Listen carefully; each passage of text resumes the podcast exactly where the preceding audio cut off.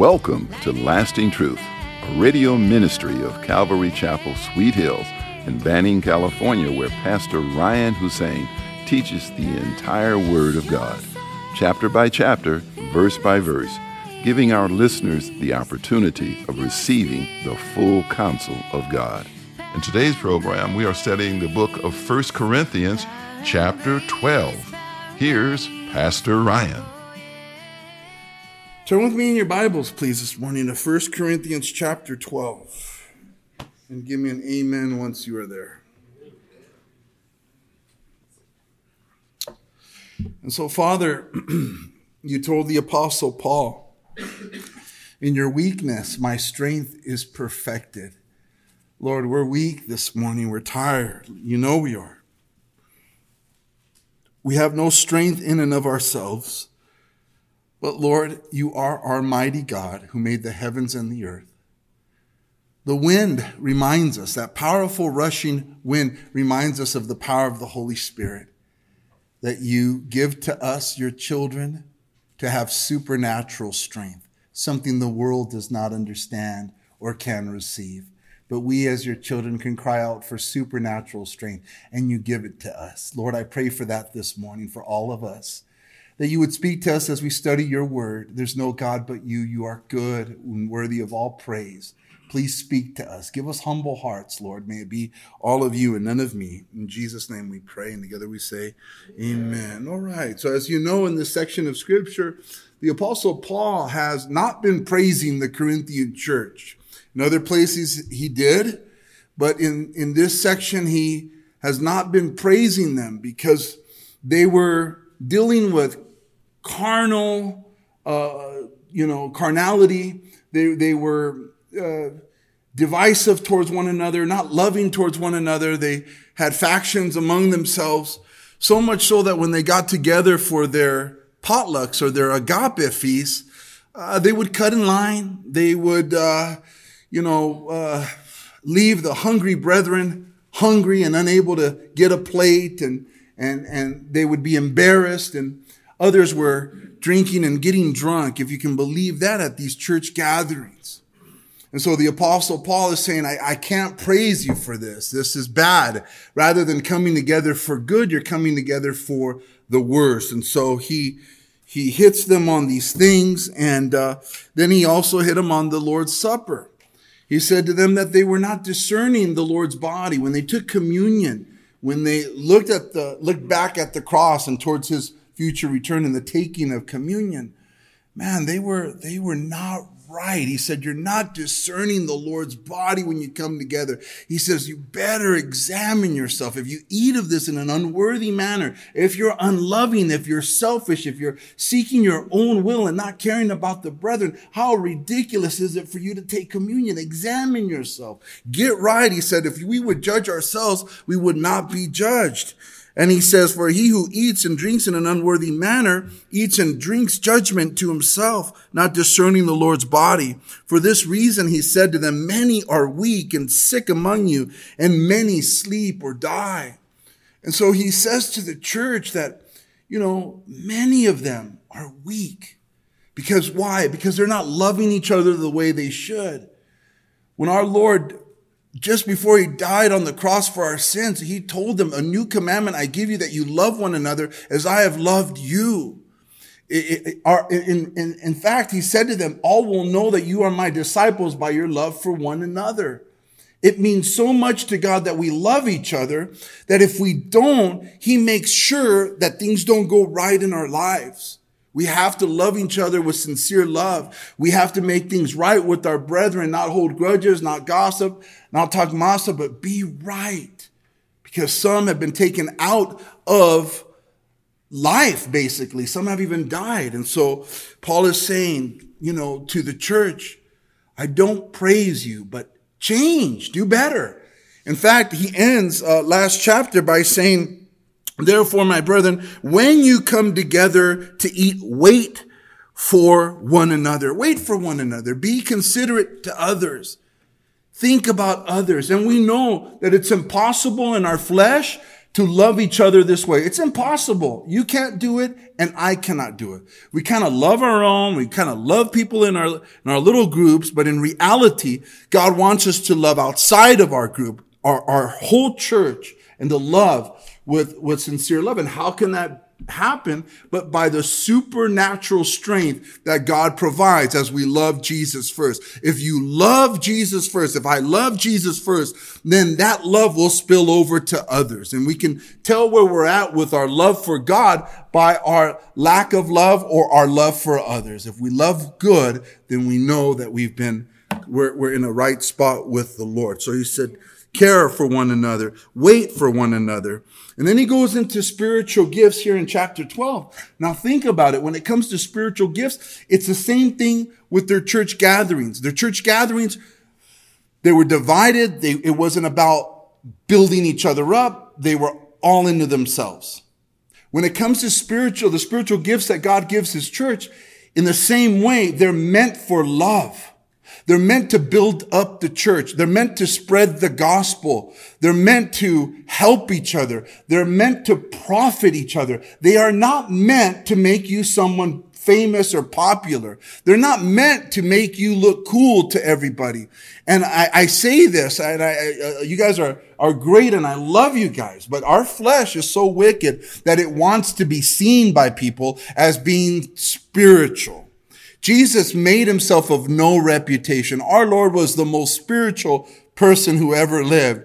And yet the Bible says that he made himself of no reputation. He wasn't boastful. He wasn't puffed up or proud. He was humble and meek and lowly. And that's the heart of one who follows Jesus. That's where it should be, in humility. The gifts of the Spirit are not there so that it can build our reputation or make us someone awesome. It's there for the glory of God and for the help of others. It's the same theme with their gatherings. It's about God and others and for the glory of God and to build each other up. But so are the spiritual gifts. And he says here in verse 1, now concerning spiritual gifts, brethren, I do not want you to be ignorant.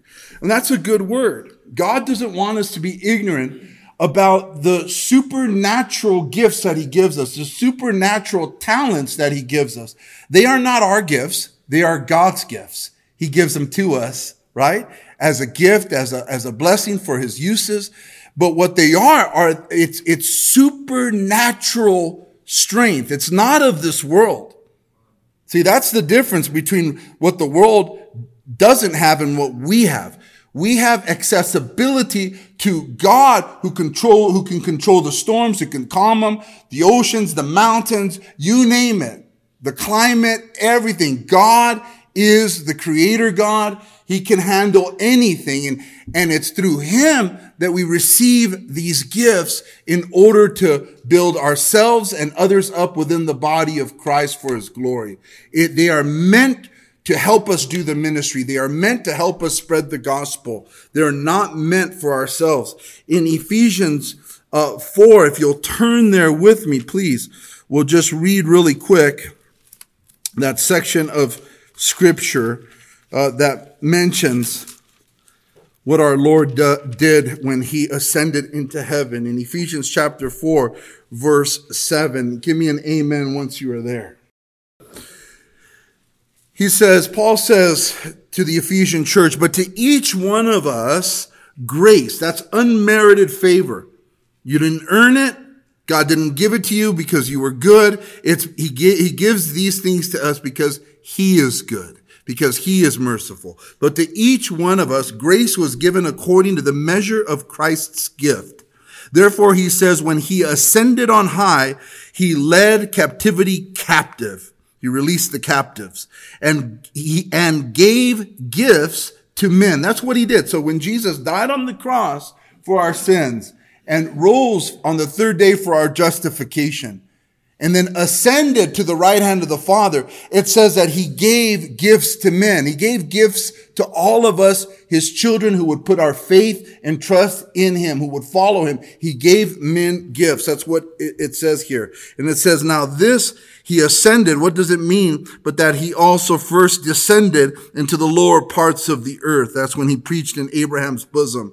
He who descended is also the one who ascended far above all the heavens that he might fill all things. Listen to this. And he himself gave some to be apostles, some prophets, some evangelists, and some pastors and teachers for the equipping of the saints, for the work of the ministry, for the edifying of the body of Christ, till we all come to the unity of the faith and of the knowledge of the Son of God, to a perfect man, to the measure of the stature of the fullness of Christ, that we should no longer be children tossed to and fro and carried about with every wind of doctrine by the trickery of men and the cunning craftiness of deceitful plotting, but speaking the truth in love may grow up in all things into him who is the head, Christ, from whom the whole body joined and knit together by what every joint supplies according to the effective working by which every part does its share, causes growth of the body for the edifying of itself in love. And so there, Paul tells the church, the Ephesian church, that the gifts were given by his grace in order to build unity, in order that we would grow in knowledge and understanding, so that we're not tricked by every wind of doctrine, by the cunning craftiness of man out there. God does not want us to be deceived. He doesn't want us to be afraid with everything that comes out in the news. He wants us to be solid and strong and to have our focus on his word. And he wants the body of Christ, the church, to use its gifts to build each other up so that we grow in maturity. So the gifts are there in order for the church to grow in maturity. They are not there so that we can look awesome in front of people. I'm telling you, I say this, and it's sad that I have to say this, but like I said, I know my flesh. I know people's flesh. I've been around for some time. I've been a Christian for 24 years. I know what the flesh wants. The flesh wants the praises of men, the recognition of men. The flesh wants people to know that we're super spiritual. But in reality, if you think that you're super spiritual, it only proves that you are not. He who thinks he is something when he is nothing deceives himself, the Bible says. There is only one who's spiritual, and that is Jesus Christ. And so back to our text. Now, concerning spiritual gifts, brethren, I do not want you to be ignorant. The gifts are so awesome. The power is available from your God and mine for you, for your life. Why would we ever not tap into that power? Why would we be ignorant of it? We should be those who know about the gifts, who know how we can receive them from the Lord so that we can live the abundant life that Christ has called us to live. Too many of us are living impotent, spiritually impotent lives, just without power, without passion, without, zealousness, without any works. It's all just church stuff. We got to do. We got to hear and do. You know what I mean? So concerning the spiritual gifts, brethren, I do not want you to be ignorant. He says, then, you know that you were Gentiles carried away to these, let me repeat that. You know that you were Gentiles carried away to these dumb idols. However, you were led. Now that sounds like he's just making a quick turn into another topic here. He's talking about spiritual gifts. And then he says, well, you know that you were Gentiles carried away by these dumb idols. Why so? Because when it comes to the spiritual gifts, they must be practiced in God's order, for God is a God of order. Amen. And we see crazy things happening in churches around that are so disorderly, so unbiblical. People flipping and flopping like fishes on the floor, saying they were slain in the spirit, twitching and turning and doing all kinds of crazy things that looks more like pagan worship than it does godly worship. Amen. It doesn't look right. And so what he's saying to the Corinthian churches, when it comes to the spiritual gifts, when you were non-believers, you followed these dumb idols, but you were led. And can you imagine how that worship looked like? The chanting, the cutting, the sexual immorality that was going on at these Corinthian temples with the temple prostitutes. Like, what did it all entail? The candle burnings, the animal sacrifices, so much weird stuff going on. And so he's reminding them, you came from that, but you were led. And it was dumb. And I think it's good to acknowledge, as the Bible says, that they were dumb idols. In order to move forward, we must come to the realization that the things of our old life, the things that we used to believe in reality, they never helped us. They could never help us. Thus the word dumb, ineffective. Couldn't help. In fact, the psalmist wrote, "Their idols are silver and gold, the work of men's hands. They have mouths, but they do not speak. Eyes they have, but they do not see.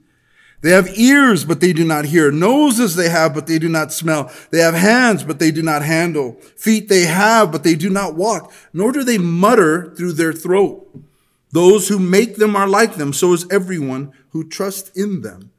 The idols of this world are dumb. They can shape them to look like they have ears, but those ears can't hear. They have mouths, but the mouths don't speak. They have noses, but the noses don't smell. They have feet, but they do not walk. Those who make them actually have more power than the idols that they make, because their ears can hear, their eyes can see, their feet can walk, but the little statues that they worship, they can't do any of that. But spiritually, those idols can't help people.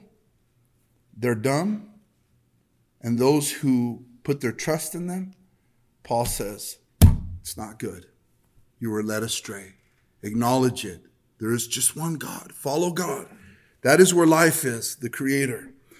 You know that you were Gentiles, carried away to these dumb idols. However, you were led. Therefore, I make known to you that no one speaking by the Spirit of God calls Jesus accursed. And no one can say that Jesus is Lord except by the Holy Spirit. That's an interesting turn as well.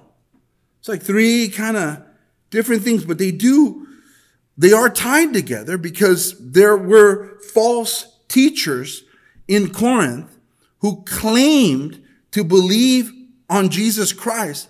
However, they were cursing him by denying his humanity. That was a problem in the early church. They believed, yes, Jesus is deity. Yes, he's God, but he was never human. And then there were others who believed, no, he was fully human, but he was not deity. The Mormons, the Jehovah's Witness, those cults there, they diminished the deity of Jesus. There were false teachers diminishing the humanity of Jesus. Jesus was both fully God and fully human. Amen? But they were claiming Jesus. They were false teachers. And he's saying to them that no one speaking by the Spirit of God calls Jesus a curse. And that's true. When we are truly born again of the Spirit, when we have truly given our life to Jesus Christ, we're not only changed from the inside out, we are not only transmitted from the kingdom of darkness into the kingdom of light, but there's no way with the Spirit of God in us that we can curse the Lord. This is why there's been so many amazing martyrs in the history of the church who, by the power of the Holy Spirit, would not recant their faith in Christ. Women and children would rather be burned at the stake, eaten by lions, shot in the head, heads chopped off. Why? Because the Spirit of God in us, we will not, we would rather die than to curse the Lord. The Lord would say it's because the Spirit of God is in you and you cannot curse him. It's legit. It's serious. You think about Peter in that time in Matthew chapter 16 at Caesarea Philippi. And I've been there in Israel. They have these little caves where with these little nooks in them where they would put little false gods, their little pagan gods there. And so it was in that scenery that Jesus came to them, to the disciples, and said, "Who do men say that I, the Son of Man, am?" And so they said, some said John the Baptist, some Elijah, and others Jeremiah or one of the prophets. And he said to them, "But who do you say that I am?" And Simon Peter answered and said, "You are the Christ, the Son of the living God." And Jesus answered and said to him, "Blessed are you, Simon Barjona, for flesh and blood has not revealed this to you, but my Father who is in heaven." His Spirit in us lets us know that we know exactly who he is. And we cannot curse him because we have the Spirit of God in us. And then he also says in with the same frame of thought, he says, and no one can say that Jesus is Lord except by the Holy Spirit. At the same time, no one can legitimately say that Jesus is Lord without the Holy Spirit. Legitimate means the demons believe in him, right? And they can confess and believe that he is, but they don't worship him. We worship him by the Spirit of God. And so it's only by the Spirit of God that we can truly say Jesus is Lord and mean it. Many say Jesus is Lord and they do not mean it. Jesus, maybe he's Savior, but he sure isn't master of my life.